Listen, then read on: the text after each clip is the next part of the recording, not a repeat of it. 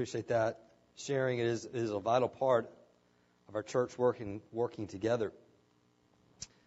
With that thought in mind, uh, one, one of the things that we're going to be looking at, some of you are on Wednesday nights and hearing me share some of our thoughts as far as church life and finances and worldwide needs. And uh, we're doing a study uh, Wednesday nights, uh, started this past Wednesday, on, on using a book called The Radical, um, freeing ourselves from the American dream. Um, and so we've got about eight more weeks of that. But uh, one of the things that I've been bringing out is as a church, we need to consider uh, how we use our money, especially if we look at the same amount of money that we may put toward making our life more comfortable as a church compared to what that money might do uh, in another context, another country, uh, where people die daily without right requirements, right basic needs. Um, church starts, church plants, and uh, it needs to be the standard of how we evaluate. Do we need to spend $250 here, or is there, uh, though a good use, is there a better use? Um, with that thought in mind, uh, I want to bring it up to a little bit more practical uh, idea. We're we're contemplating a decision at uh, whether or not uh, we contract out our lawn service, our yard work. Um, and uh, this is where the rubber meets the road. Uh, for the last few years, we've had our own members doing this, and we've seen it, uh, as a lot of things, if you don't uh, bring to people's attention, uh, will wane in interest. And uh, we've had Lynn Daniels and Dan Padula and a few others. They, they've been they've been roughing it out and taking care of it for the most part. Um, but we're trying to make that decision, and if we don't have folks willing to take it and say, yeah, I'll cut grass one time a week. Uh, we've got a lawnmower for it. I've heard it's fun. I've signed my name on, so I'm going to try to experiment myself, see how fun it is using that lawnmower. Uh, but if we have uh, someone willing to do that, if we have enough guys, we, it can really go down to one time a year uh, that we cut grass if we have enough guys. If not, we'll contract it out. I mean, that, it's, it's our yard. We got to do something, and and that could cost uh, for cheapskates, folks like me, thinking, oh, that's five thousand dollars, and to some folks more realistic, thinking, no, it's going to be more like fifteen thousand um, dollars. Yeah, we'll bite that if we have to, but if we don't have to, can we look at making our budget more mission-minded? Uh, that's our thrust this year and uh, for this next coming up budget year and uh, if we contract it out, we'll do it, we'll make it happen. But uh, I, I think we'll, we'll fill it. We'll fill it somewhere in, in giving toward mission. So just that thought of mine. Uh, Lynn Daniels has um, conveniently placed the sign up for us right outside the foyer. And um, I, I just want to give you uh, every opportunity to apply what you hear um, and, and to change the values um, of how you live life. So, um, again, I've, I've put my name on there because uh, I didn't want to say this without my name being on there, so it's it's out there. Um, I hope I don't do more damage than uh, than help. So just that thought of mine. Uh, we we're looking in Hebrews chapter 11. We're going to finish up this chapter, uh, Lord willing, uh, this morning.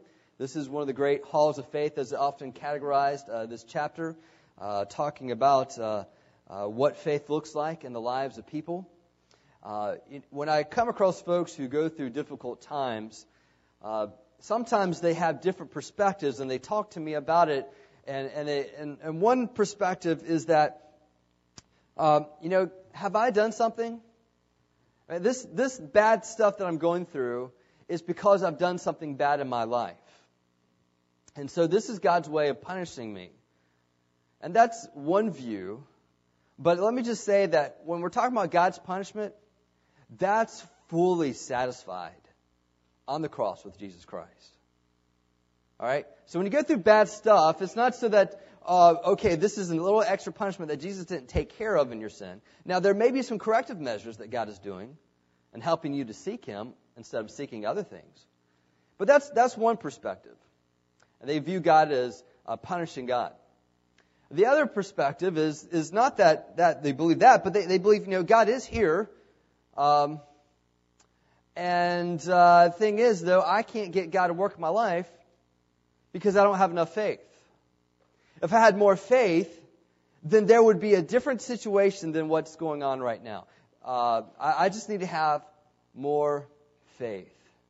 Now, this is often what uh, televangelists, and I, I say that generally, anybody on TV is not bad. I mean, there's some good guys on TV. But there are some guys that you don't need to listen to and believe. All right, you can listen to and walk away, but don't believe. Where they say if you just have more faith, then this wouldn't happen in your life. And one way to demonstrate your faith is be sure to send in your cards and notes and, and add a little little money uh, to that, and that way you're demonstrating your faith. Um, don't listen to that. Because the, the idea is, is then we are prosperous because we have faith. And when that gets spread out around the world and think, oh, the Americans, they're, they're a Christian nation, look at all the prosperity. If we become believers, then we also will have the same prosperity of America. Which we make God a Pez dispenser for the wealth. You know, just press these buttons and God's going to give us everything that we want. Another perspective is they go through bad things. They have, they believe they have faith, uh, but they don't believe God's there. I've got faith. I'm going through bad things. I've asked God to change these things. God hasn't changed these things. Therefore, God's not there. Because if God was there, He would listen to what I say. Now, that's another strain that we go through. And, and we will find ourselves in one of these three tendencies. We'll gravitate there, and, and you just need to catch it when you go there. Catch it when you go there and compare your thinking to the Word of God. All right, compare your thinking. That is what we've got to do. We've got to compare our thinking to the Word of God. And so I would just present to you Hebrews chapter 11 as a great chapter to compare your thinking to. Whereas God's just left you and He's not, you know, he's, he's not listening to you because if he's listening to you, everything would be different. Or if, you know what, if I just had more faith and God would change things, but he's not, therefore I don't have faith. And, and, and you know, just correcting these, these attitudes or, or God is a punishing God. Well, let's look at Hebrews chapter 11. We're going to look at verse 32 through verse 40. We've already gone through uh, many of the patriarchs uh, and how they demonstrated faith. I'm going to bring back to you the important verse Hebrews chapter 11, verse 1. Now, faith is the assurance of things hoped for, the conviction of things not seen. We're asking ourselves, what does faith look like? Faith is, is that seeing the invisible. Faith is letting the not yet compel your present. All right? That's important. That there's things and happening in the future that you're counting on and shaping how your life, live your life. And faith is letting the invisible color the visible. In other words, you know that the invisible God is more powerful, greater than the visible things around you. So when things go in your life that don't look very pretty, I mean, it's just black and white, it's a little outline. You say, God, you know, I've got my picture here. I'm going to let you color this picture. I'm going to let you color it how you want. And that may be that He puts in some shades of pain that he puts in some shades of adversity. That means that he could put in some shades of prosperity. He could put these shades in, but you let God color. All right, you let him color your life. And so you've got one example after the other of men who have done this, women who have done this, lived in different times, different situations, sometimes very tough, but yet they see God work. And the whole attitude through it all is that I'm living for the not yet, I'm living for the unseen, I'm letting God color my life, not economic forces, not physical abilities or disabilities, not powers to be around me. I'm letting God do it. That's important, okay? And so what's the end result? Verse 6, Hebrews 11, 6. Without faith, it is impossible to please Him. I've had the question come to me, you know, it seems like you can't please God. I mean, you, you are bad and you can't do anything to be good before God? And I would say, yes, you cannot do anything to be good before God. It does not lie in your ability to perform, but it does lie in your heart to desire. When you desire God, when you believe that He is and that He is a rewarder of those who diligently seek Him, so that you see all the things that are, and you see God, you see Jesus Christ, and you desire Him more than the things of this world, you worship Him, glorify Him, God gives grace to you and says, Yes, you've done wrong, but I don't see that anymore. I see the right standard of Jesus Christ that's been applied to you. That's called grace. I don't walk thinking God owes me anything. And therefore, when bad things happen, I can't get mad at God because He doesn't owe me anything. All right? You see how this is important? And so, Hebrews 11 6, faith, what does it look like? It, it's impossible to please Him without faith, for whoever, who, for whoever would draw near to God must believe that He exists and He rewards those who seek Him. You believe that He exists and you seek Him. Faith expressed is seeking God. So, consequently, you take the verse of that. If you're not seeking God, there's not much faith. And we all want to be people of faith. That's why we're here, right? And the, the, the standards put out there, all right? Are you seeking God? That's, and that's why I've spent so much time attacking Christianity as far as religion because I think we can get in surface level of what it looks like to be a Christian and we never seek God. I think that's why it's important for our teenagers and our students and our children to understand. It's not just knowing the Bible stories. It's not just knowing what good music is and what bad music is and, and how to behave. It's whether or not you're seeking God. Because if you're not seeking God, you're not demonstrating faith. And so when we talk to our students, we talk to the parents, we talk to the, the, the seniors, we're preaching for salvation. We're preaching for the gospel that people would know the gospel and live it. That we seek Christ together. And not just act like we are. And so, wow, okay, I, I need to get into the text. Hebrews 11, verse uh, 32. Uh, in honor of this being God's word, let's, let's stand as we read this. We're looking again, what does faith look like? And what more shall I say? For time would fail me to tell of Gideon, Barak, Samson, Jephthah, of David, Samuel, and the prophets, who through faith conquered kingdoms, enforced justice. Now, I want you to know, as we're reading this, this is all following that phrase, who through faith. Through every action, every little comma, just in your mind put through faith, they did these things. Who through faith conquered kingdoms, through faith enforced justice, through faith obtained promises, through faith, stopped the mouths of lions. Through faith, quenched the power of fire. Through faith, escaped the edge of the sword. Through faith, were made strong out of weakness. Through faith, became mighty in war. Through faith, put foreign armies to flight. Through faith, women received back their dead by resurrection. Through faith, some were tortured. Through faith, refusing to accept release so that they may rise again to a better life. Through faith, others suffered mocking and flogging. And through faith, even chains and imprisonment. Through faith, they were stoned. Through faith, they were sown in two. Through faith, they were killed with the sword. Through faith, they went about in skins of sheep and goats, destitute, afflicted, mistreated, of whom the world was not worthy, wandering about in deserts and mountains and in dens and caves of the earth. And all these, though commended through their faith, did not receive what was promised, since God had provided something better for us, that apart from us, they should not be made perfect. You may be seated. I almost hope I don't finish this today so I can preach on it again. Uh, it's just a lot here. Um, first, he goes through this list, and everything sounds good. I mean, there's victory after victory after victory.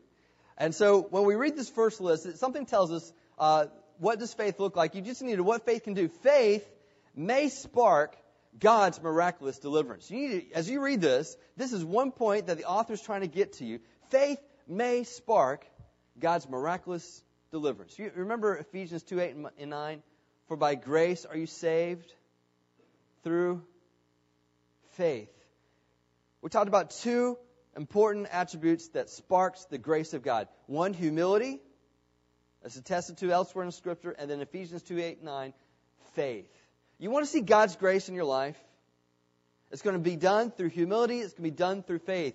Believing that God is, that you let Him color your life, that you trust Him because of who He is.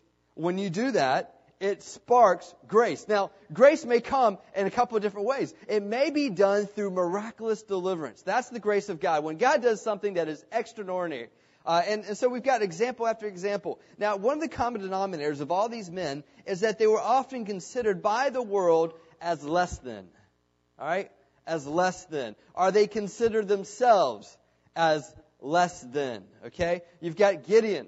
Um, he, he told uh, the angel of the Lord, he said, You know, I'm the least of the, of the clans, I'm the least of the tribes.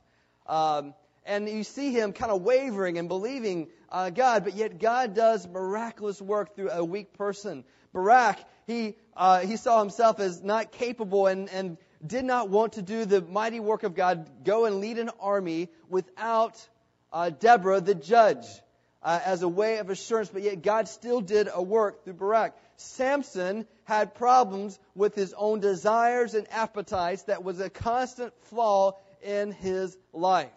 But God still somehow used that to, to win mighty victories against the enemies of God in the Philistine army.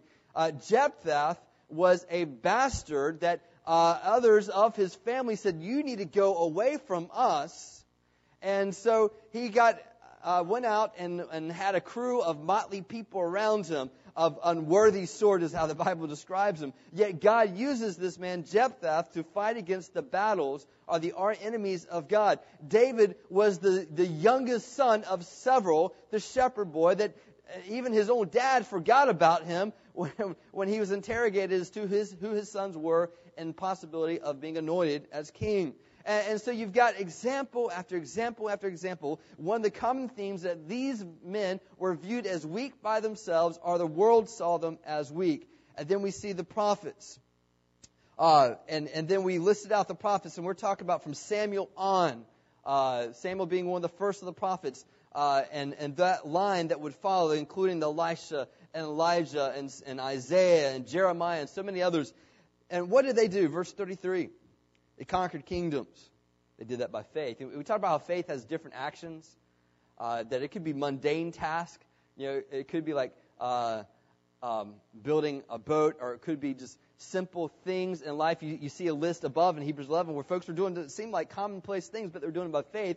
God intervened. But then you've got this other list of extraordinary feats, conquering kingdoms, enforcing justice, obtain promises, stop the mouths of lying, referring to, to uh, Daniel here, quenching the power of fire, probably referring to his uh, cohorts and, and the um, Babylonian names Shadrach, Meshach, and Abednego, escaped the edge of the sword.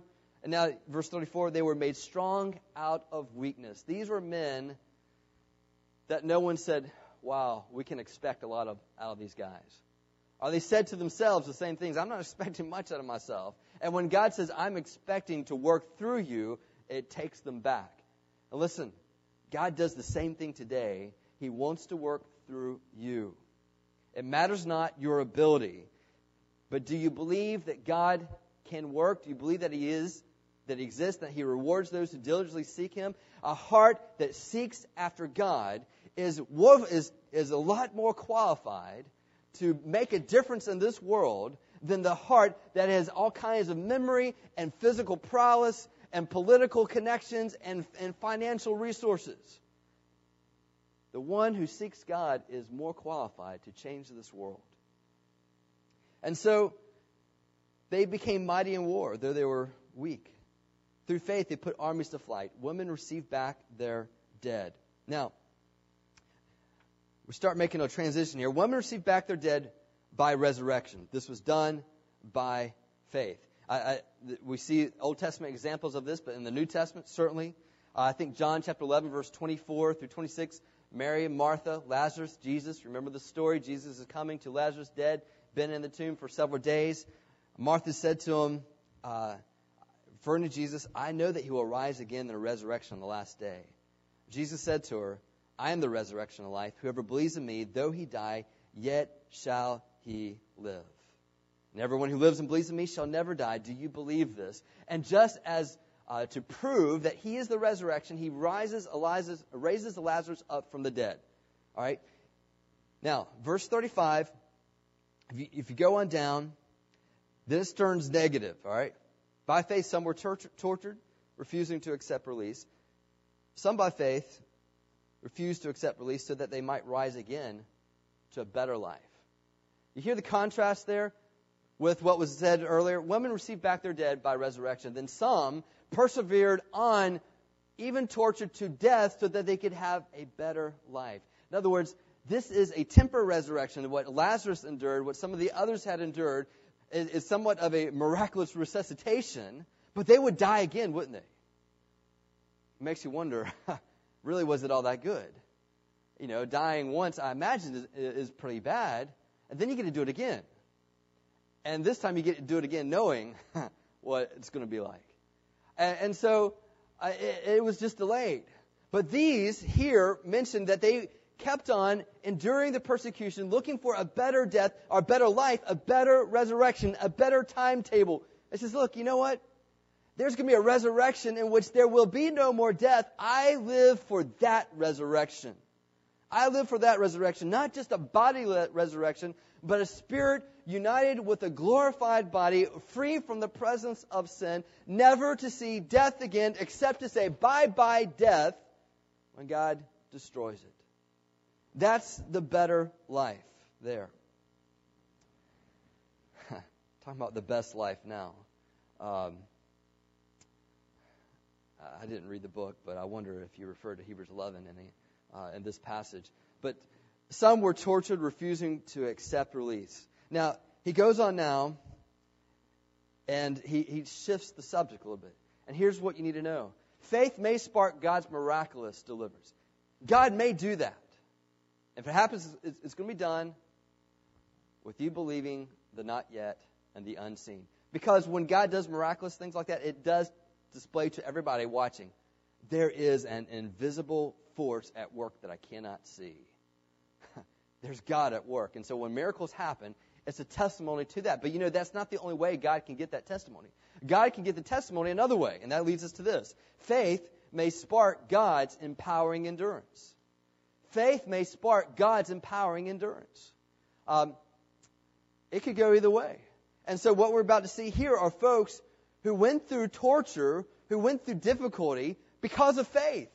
It wasn't just because they were jerks. It wasn't just because they were criminals, but because of faith, living out, believing in the unseen, seeking God, believing that He's a rewarder of those who diligently seek Him, in contrast to the opinions and authorities of man, they did this, and it got them in trouble. It got them in the place of persecution. So, they endured. They were tortured. Uh, you know that word torture is where we get the word drum? Is that interesting? Drum? Strung out, beat upon. All right? It's, it's, it's a, a real physical image of what can happen and what did happen to some being stretched out and beat upon. But though this happened, they refused to accept release so that they may rise again to a better life. Some think that the author is referring to a, an intertestament period uh, uh of a hero uh, by the name of Eleazar in the, in the Maccabean revolt. Um, this old teacher was forced to open his mouth to eat pork. As a Jew, he knew that was not what God wanted him to do. But referring an honorable death to an unclean life, he spat it out. Then they stretched him on a rack and flogged him. At one point, they offered that he could eat clean meat, but pretend that it was the pork that the king had ordered. He replied, Send me quickly to my grave. If I went through with this pretense at my time of life, many of the young men might believe that the age of 90 Eleazar had turned apostate. If I practiced deceit for the sake of a brief moment of life, I should lead them astray and bring strain and pollution on my old age. I might for the present avoid men's punishment, but alive or dead, I shall never escape from the hand of the Almighty. In another incident, seven sons of one woman were tortured and killed in front of her for refusing to eat pork. It could be that they're referring to that intertestamental period, but I'm going to tell you, I'm going to assure you that if this was written today, they would not have to go back 2,000 years and more to find, find some records. In fact, an estimate by the, by the Open Door Ministry Group in 2010 is estimated that 100 million Christians face persecution today. Did you get that number? 100 million. 100 million. Some in the Muslim world, some in North Korea, some at the hands of Hindu extremism, India and other parts, some of Islamic terrorism, some in America, some in the western parts of this world. It's here. There's ample testimony around it. If you've got the nerve, I challenge you to look up persecution of believers in India. Do it on YouTube, do it on a video. Persecution of believers in Orissa. O R I S S A. And you can see in computer image things done recently where believers are treated like drums, not stretched out, but beaten with sticks and hands pummeled. We don't think about this because we can't handle it. We can't reconcile what believers go through around this world with what Christianity looks like here today. And so we just don't think about it because we can't reconcile the two. I'm going to tell you to ponder it, to consider it as the Hebrew author is asking us to, so that we will not be comfortable in the state that we're in and what Christianity looks like here, but to challenge us to say, this is what the biblical view of Christianity looks like. While folks are gathering together, praying for their believers, praying for their brothers and sisters because they're getting persecuted and challenged in various ways, beat, we gather together and we may, may likely complain because of some method of how church is happening. We just have a hard time reconciling the two sometimes. And we should. We should have a hard time reconciling the two. But notice, they're tortured so that they may rise again to a better life. This is the key. How is it they endure? God gives them empowering strength because God gives them a foretaste of things to the divine, a blessed assurance. I think about Stephen in Acts chapter 7, verse 54 through 60. Stephen was one of the first that was persecuted uh, in Jerusalem. And it says that, uh, let me read to you verse 54 and 60. It says, Now when they heard these things, referring to Stephen's proclamation, they were enraged and they ground their teeth at him. It shows you the hatred of the world against Christ. But he, full of the Holy Spirit, gazed into heaven and saw the glory of God and Jesus standing at the right hand of God. Is that vision of a better life, of a better time, of a time with Jesus Christ. It is a vision of who Christ is. Notice that led him through the time. He says, verse 56, Behold, I see the heavens open and the Son of Man standing on the right hand of God. But they cried out with a loud voice and stopped their ears and rushed together at him. Then they cast him out of the city and stoned him. The witness laid down their garments at the feet of a young man named Saul. And as they were stoning Stephen, he called out, Lord Jesus, receive my spirit. And falling to his knees, he cried out with a loud voice, Lord, do not hold this sin against him. And when he had said this, he fell asleep. What was it that led him through this? The scripture tells us it was a vision of Christ. I guess that's why it's so important to be seeking God now. Do we have in our mind, in our mental banks, stored up truths about Christ? Are we spending our time calling the scriptures to who see who Christ is? Or we just don't have time for that except when we come here on Sundays because it fits in naturally to our schedule. But we've got images of all other kinds of things coiled up in our minds and brains. It's this vision of Christ, of, of seeing this better life with Christ. Verse 36 So others suffered mocking and flogging, even chains and imprisonment, and they were stoned. They're sown in two that they, many people believe that the author was referring to Isaiah, which tradition tells us that the, the king Manasseh killed the prophet Isaiah by sawing him in two. A Jewish work called the Martyrdom of Isaiah recounts this terrible ordeal, saying Isaiah neither cried aloud nor wept, but his lips spoke with the Holy Spirit until he was sown in two. They went about in skins of sheep and goats, destitute, afflicted, mistreated.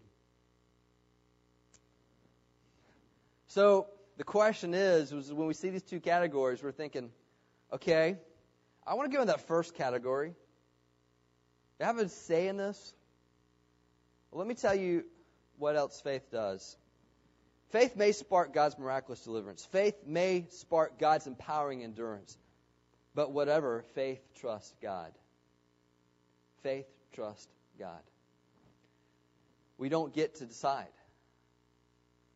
As bad as you may want it to end out in your desired way. What is about faith? We're letting Him color. We're believing that the invisible trumps the visible.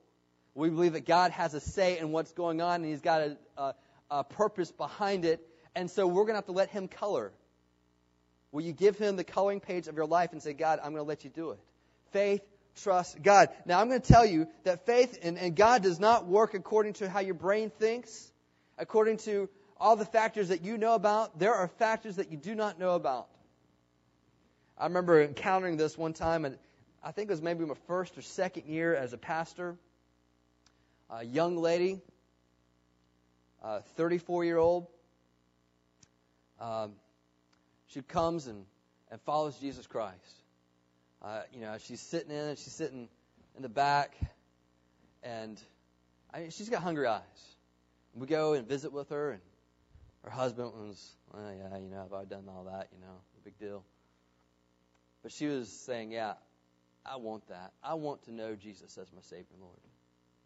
So Beverly Weaver, we see her make a decision to follow Jesus. I watch her grow. She has a young baby, um, some like six months old, and I'm watching her grow, and she's learning. She's asking me questions. I get a call one morning from her sister and said, Beverly was killed this morning in a car accident, covered bridge, Shotwell Road, 6:30 in the morning. Drunk driver ran into her. The baby's not a scratch on her. And I put down that phone. And I thought, God, why? That makes no sense. I mean, I can think of quite a few others that might not need to be here. But she just followed you. I mean, she just, she was growing. She was making a difference in her family. I had to do her funeral. Packed crowd. She worked over at Bear Plant. And, and uh, I was said, you know, 34 years has gone by. God waited until just six months prior she would follow Christ. She took her home. He took her home. And I'm just going to tell you, I, I say that. I'm just telling you, I don't know why things happen sometimes the way they do. I can't figure that out. I can't figure out why an eight year old died this past week of a family that loves Christ. I can't figure out when one of our own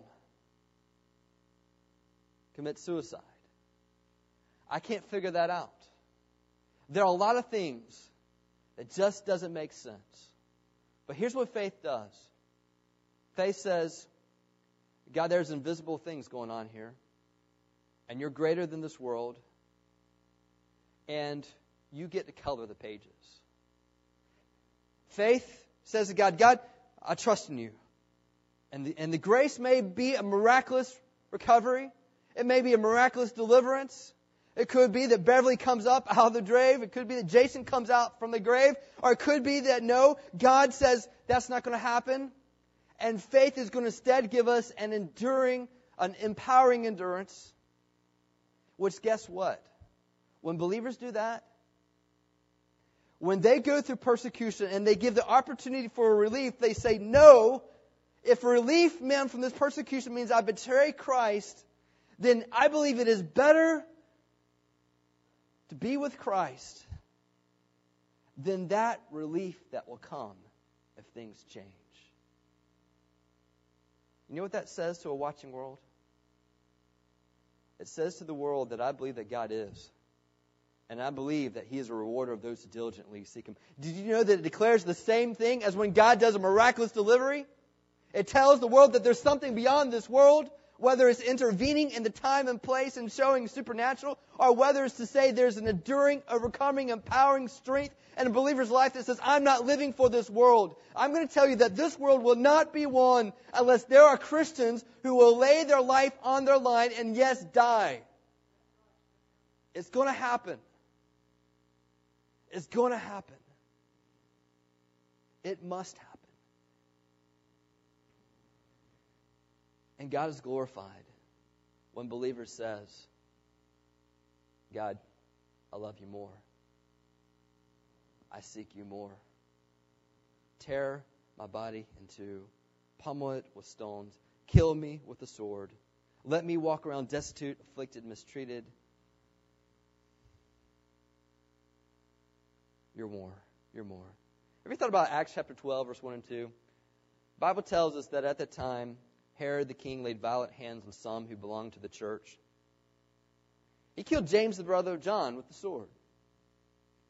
First disciple to go. I thought about this when Beverly Weaver died. I thought, James, remember the inner three? Peter, John, James. I mean, he's the one, he, he witnessed the transfiguration. I mean, he got to do all these things with Christ that some of the others didn't do, just with Peter and John. And the first one to go is James. And I read that, I think, God, that doesn't make much sense. I mean, it seems like, you know, you poured your life more in him than he did some of the others, and he's the first to go? I mean, that's before Stephen.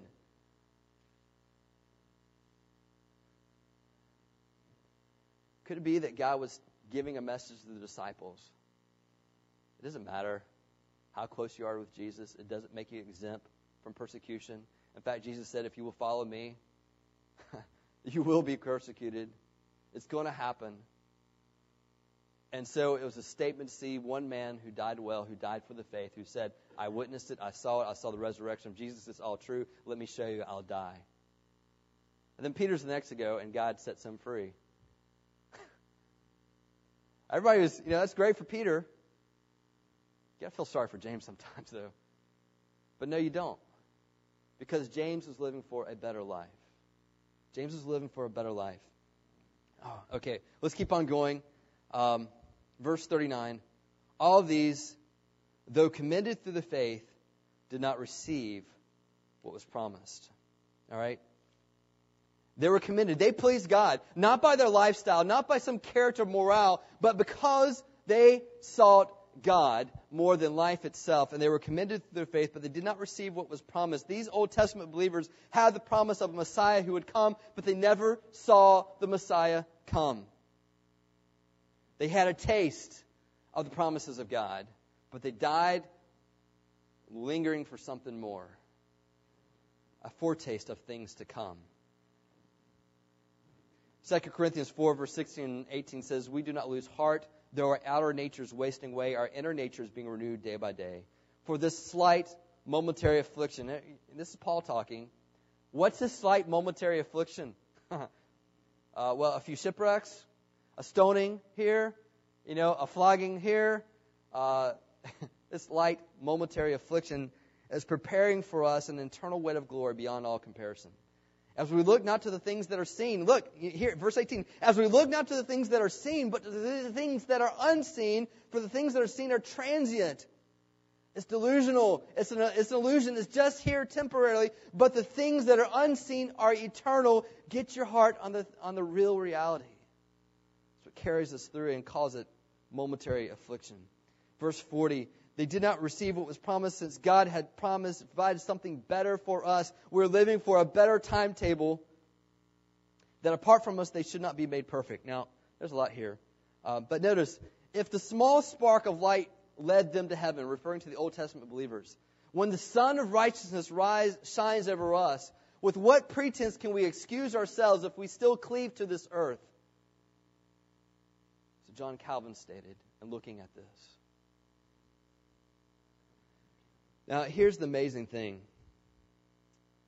God's provided something better for us that apart from us, they should not be made perfect. Did you know that I can be numbered with they? Who's the, the they referring to? He's referring to the prophets who were sown into, who were stoned, who were persecuted, who were in prison. He's referring to the Gideons. He's referring to the Samsons. He's referring to the Samsons. He's referring to the Davids. He's referring to the Abrahams, Isaacs, and Jacobs. He's saying all this list. Did you know you could be in the same category as them? You're numbered with them. Did you know that you can be in the hall of faith? I'm like, well, okay, well, how do I do that? God has provided something better for us that apart from us, they should not be made perfect. What's that word? Perfect. That they should not be complete. In other words, God is waiting to everybody passes the finish line. God is waiting for all the saints to finish the line, to get to the end of the race. Yes, Abraham was there. Abel was there. These are from the beginning. Enoch. But it could be he's waiting for the Emery. It could be that he's waiting for the Jane, the Jenna, the Melissa. the Mike. He's waiting for the end to be numbered with Abraham and Isaac and Jacob, who will say in this world, in this land of affluence, this land of prosperity, the land of American dreams, to say, I see these things, I see these cars, I see these houses, but I am living for something better. I will live for this, and I will make that the deciding, compelling factors of the decisions of my life. And they finish the race. Spurgeon said, they're waiting up yonder for us. The choirs of heaven cannot be completed without you and me. Heaven's full complement, the perfect number of the divine family of love, can never be made up till we who have believed go up yonder to join all those who have had like precious faith. By God's grace, we shall all be there, that they with us may be made perfect. See, one more thing that faith does faith is ready now, listen, this is where it's hard. It's hard for me to obey this because of where I live and my life. Faith is ready to sacrifice present comfort for future reward. Faith is ready to sacrifice present comfort for future reward. To say, I want to be complete with these who have gone before me. I'm living for that day We have seen Jesus Christ. But there is still a resurrection that yet remains. Not just bodily, but our spirit united with a glorified body before Jesus Christ, and sin is done away with. Let that be the highlight of our life. Last few days, our girls have had some events lined up late in the evening with the Belarusian group, and ice skating one day. We were hoping for the pool party yesterday. It was, it was like 8 o'clock, you know? Whole day goes by. they wake up thinking, how many more hours left until the uh, ice skating party? so there's a whole day, just a whole day, you know? Um, and so we did some good stuff, but everything was in light of that, that end of the day. I'm just going to say to you, there is something at the end of the day that is worth shaping every activity and relationship toward. It is the day that we are united with Jesus Christ, a final resurrection. Faith says, I'm going to let the not yet compel me.